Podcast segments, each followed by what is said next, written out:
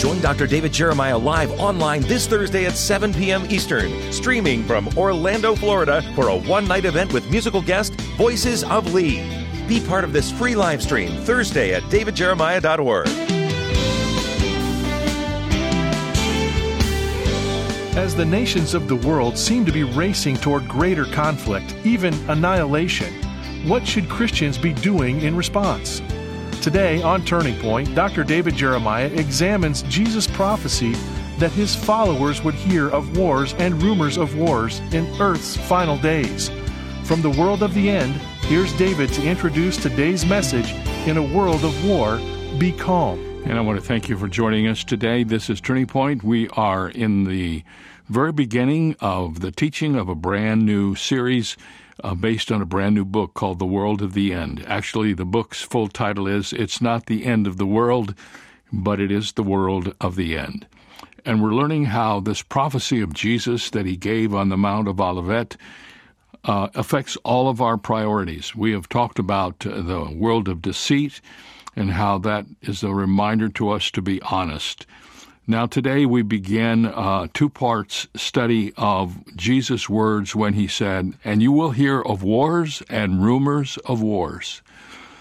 What does that mean? And how is what is happening today in our world preparing us for the realization of that prophecy being fulfilled, parts of it perhaps even in our own lifetime? I want to tell you that we have this new book that just came out. I have one of the first copies of the book in my hand. We have a few of them delivered to our office here, most of them to our warehouse. But uh, the book is called The World of the End, and it's our resource for the month of October, which means when you send a gift this month to help us with the cost of airtime and production, simply say, please send me the book, and it'll be on its way. It's our way of saying thank you.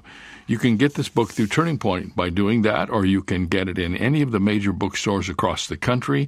All the big stores have it, and no matter where you live, you can get this book. And I hope that you will get it and read it carefully. We're in a time of major decisions, and we need to have those decisions informed by what the Scripture says and by what Jesus said. That's what I hope will happen as you read this book. Well, today we're going to begin two days of discussion on Jesus' words uh, that you will hear of wars and rumors of wars. I'm going to save what he said about that until the end. It's quite amazing. Let's begin. If you're able to visit the Karnak temple complex in central Egypt, you will view some of the oldest ruins in history decayed temples, chapels, and residences. On the wall of one of the temples, you'll see Egyptian hieroglyphics, which have been translated by linguists, and these ancient etchings provide a description of the first recorded war in the history of the world. This war wasn't really the first conflict in the history of the world, it was the first recorded conflict in the history of the world, written in enduring form. The battle took place on April the 16th, back in 1457, between Pharaoh Thutmose III and a coalition of Canaanite tribes. Both armies boasted about 10,000 men, and they retreated into the walled city known as Megiddo. The Egyptians lay siege to the city and took it in seven months. All of that's kind of interesting, but not as interesting to me as the location of this war. You see, I've given you some clues, so take a guess. Where did this battle happen? The battle between Egypt and the Canaanites, the first recorded battle in world history, occurred in the valley of Armageddon. This conflict is commonly called the Battle of Megiddo, and I've visited the ruins of Megiddo many times when I've been in Israel. From the top of Tel Megiddo, you can view the valley of Jezreel, known as the Valley of Armageddon. It's the breadbasket of Israel, a perfect agricultural plain that yields huge amounts of barley and wheat and oranges and others. But throughout history, the valley of Megiddo has been the scene of countless battles.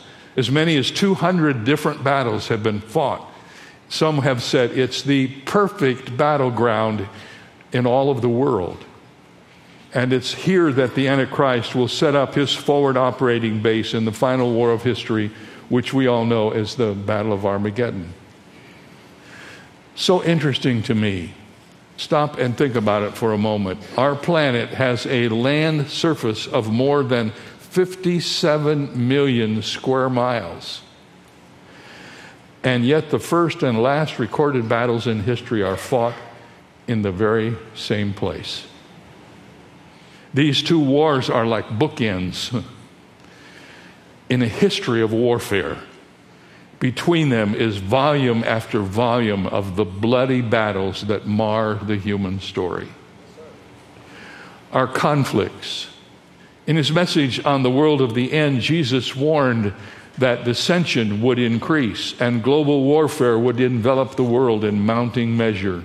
Here's what he said in Matthew 24 as he gave the sermon to his four disciples on Mount Olivet. He said, And you will hear of wars and rumors of wars.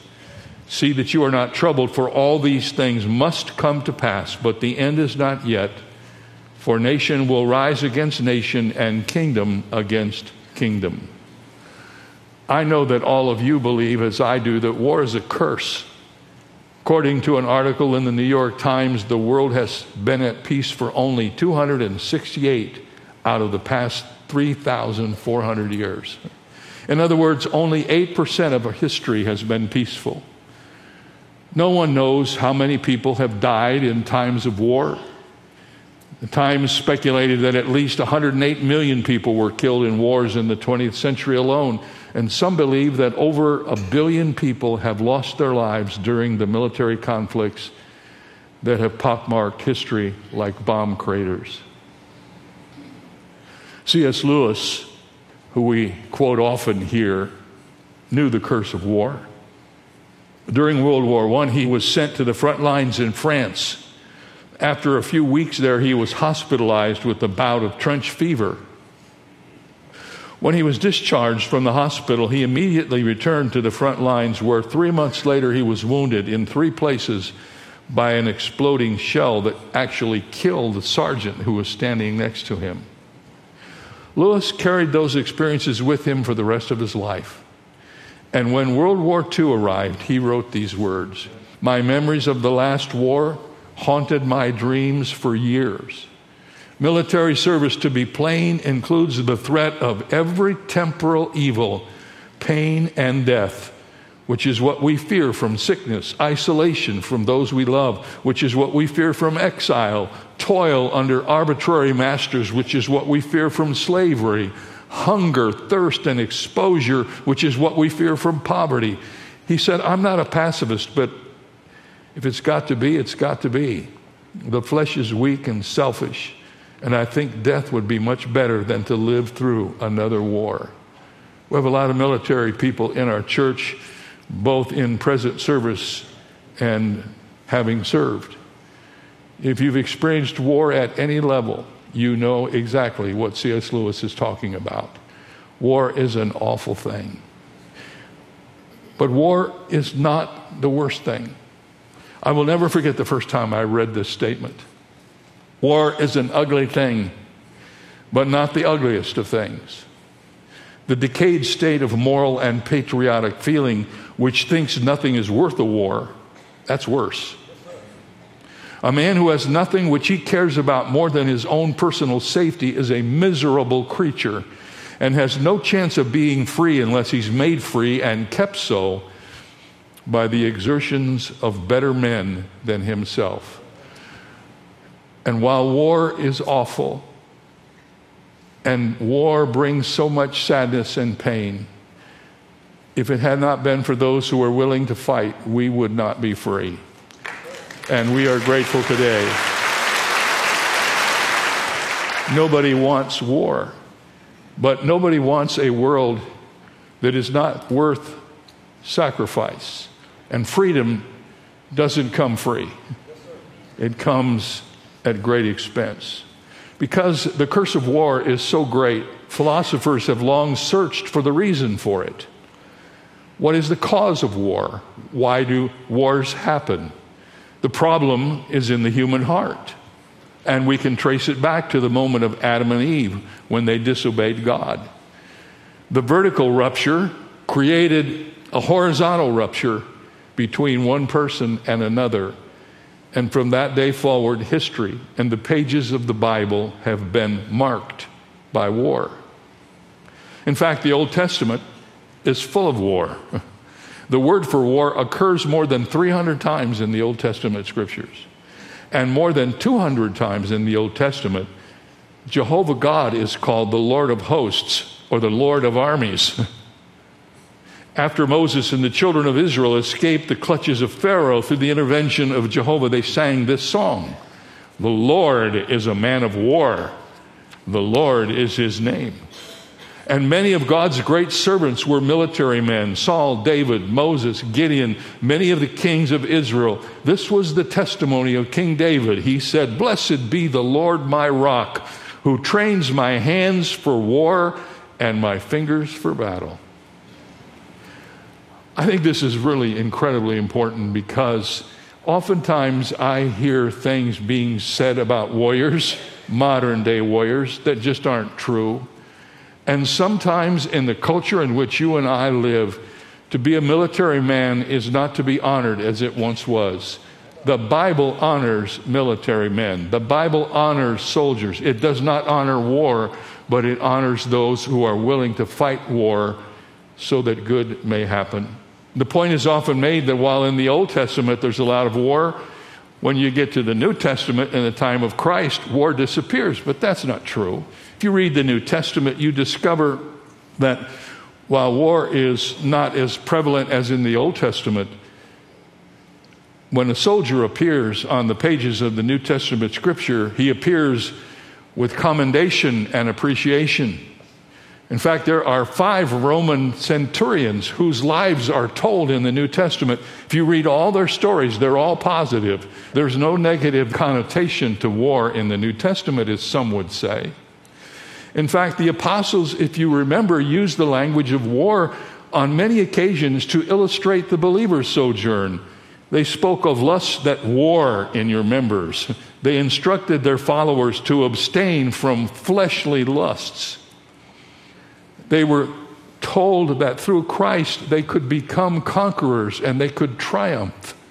Timothy was encouraged by Paul to war a good warfare, and these are just a few of the uses of war as a picture of how we have to live every day.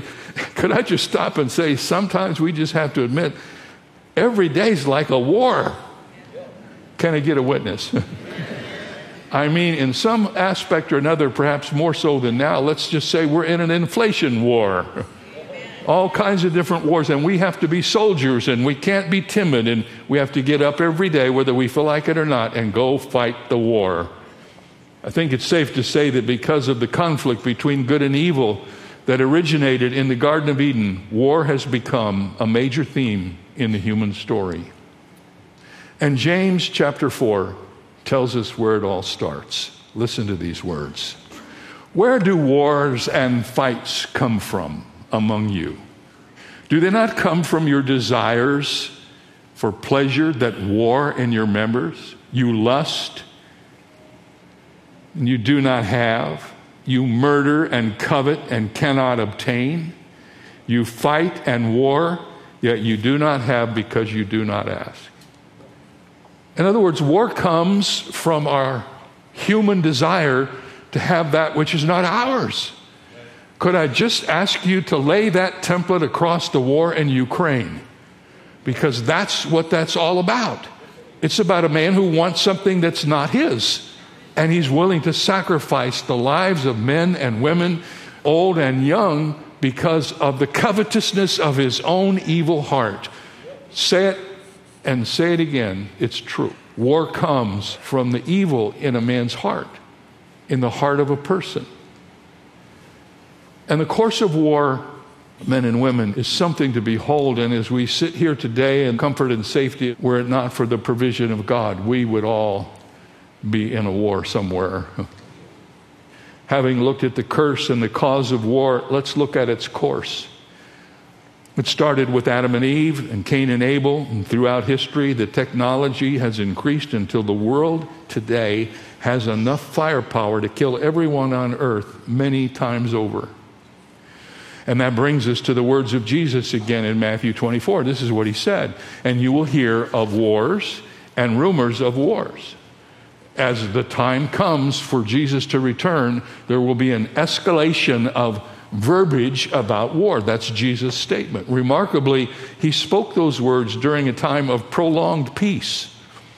If you've studied history, you've heard of Pax Romana, which is Roman peace. And Jesus lived on this earth during a portion of that time. When he spoke these words about the coming of war, he was living in a time of peace. Few people would have predicted the return and acceleration of international warfare at a time like that. You usually don't talk about war when things are peaceful, but Jesus did because Jesus knew what was ahead. He unequivocally told his disciples, You will hear of wars and rumors of wars. When the time comes for my return, get ready because it will be introduced by the escalation of intensity and frequency of war speak. And are we living in that day? We surely are. Jesus was telling his disciples they would hear of actual wars and of reports of other wars. In other words, you will hear about wars far away, and you will hear the sound of wars close by, and the wars will come to you, to your gates, to your cities. One translation translates this phrase You are going to hear the noise of battles close by and the news of battles far away. Some of the biblical scholars who have commented on the phrase wars and rumors of wars have said that the earliest use of that phrase was a description of world war. In other words, when the writers wrote wars and rumors of wars, they were talking about world war.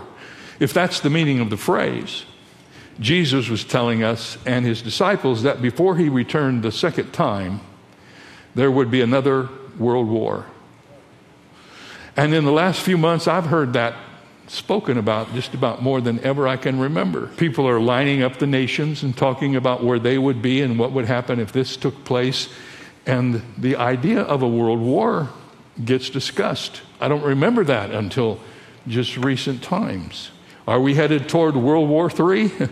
Some military experts think so, and it's possible that Jesus said so. So I don't know. In either case, the idea is there will be wars everywhere, which will increase in intensity and scope and fearfulness as we draw close to the time when Jesus comes back. So, where are we today? Today, the Russian invasion of Ukraine slogs on with heartbreaking images on television every night. Vladimir Putin has amassed the world's largest collection of nuclear weapons and threatens to use them if I have to. China is surrounding Taiwan with warships as the communist government conducts war games and drills.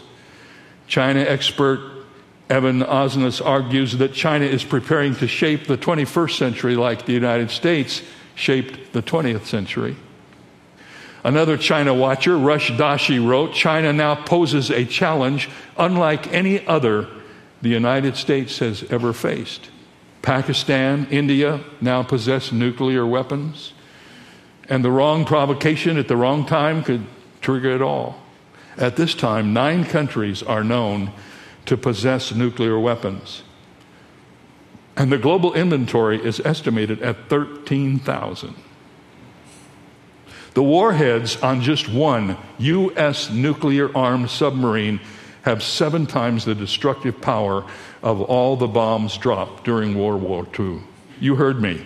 On just one submarine, and currently there are 10 such American submarines prowling around the world's oceans, there's more firepower than all the bombs that were dropped, even the ones in Japan. And the oceans are filled with submarines from other nations carrying equal payloads.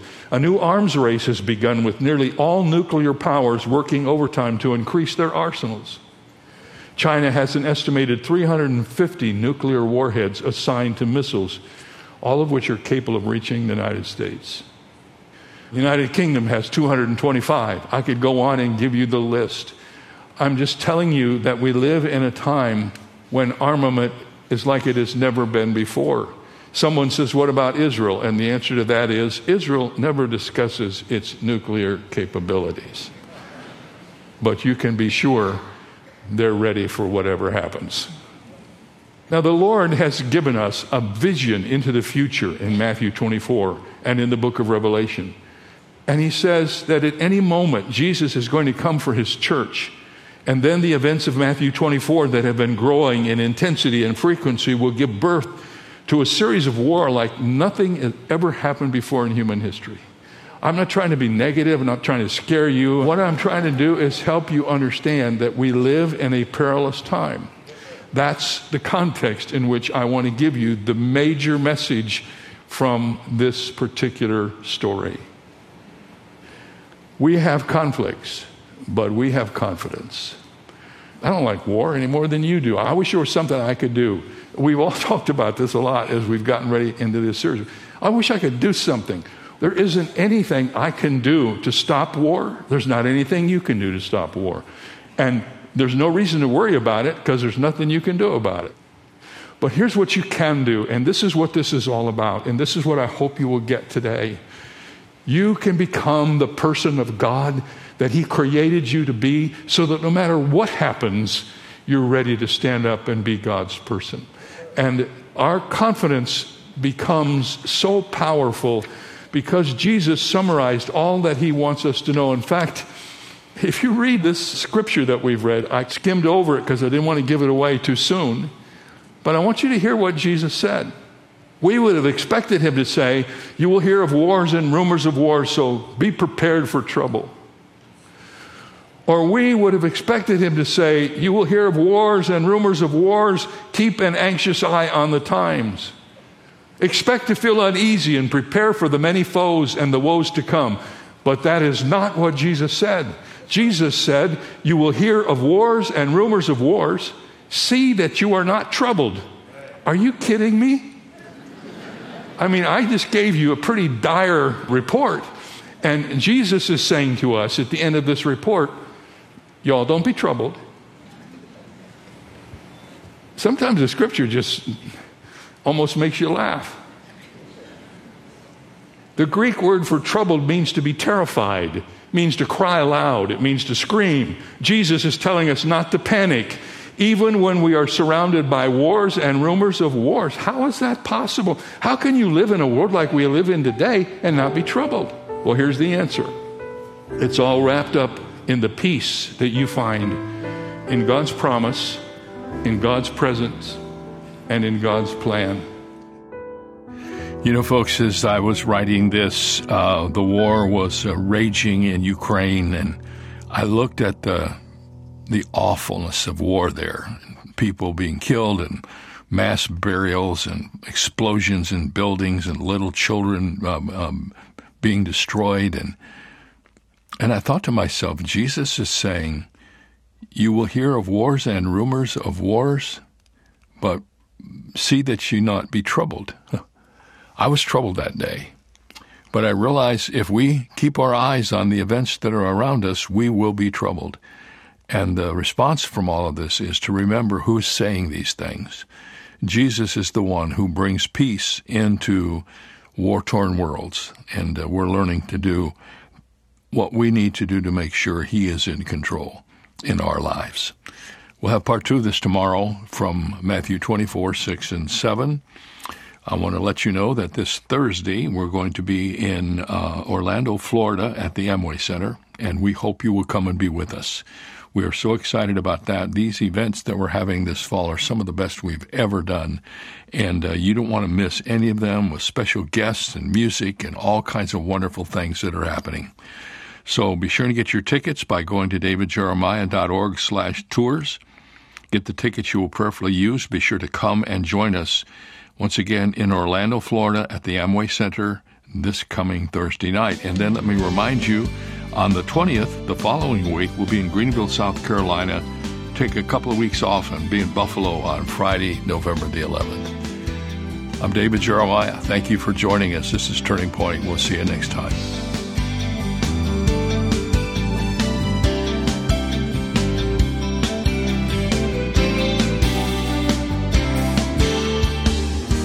For more information on Dr. Jeremiah's series, The World of the End, please visit our website. There you'll also find two free ways to help you stay connected our monthly magazine, Turning Points, and our daily email devotional. Sign up today at davidjeremiah.ca slash radio. That's davidjeremiah.ca slash radio. Or call us at 800 946 4300. When you do, be sure to ask for your copy of David's powerful new book, The World of the End How Jesus' Prophecy Shapes Our Priorities. It's yours for a gift of any amount. You can also purchase the Jeremiah Study Bible in the English Standard, New International, and New King James versions, with notes and articles from Dr. Jeremiah's decades of study. Get the details when you visit our website, davidjeremiah.ca/radio. This is David Michael Jeremiah. Join us tomorrow as we continue the series, The World of the End, here on Turning Point with Dr. David Jeremiah.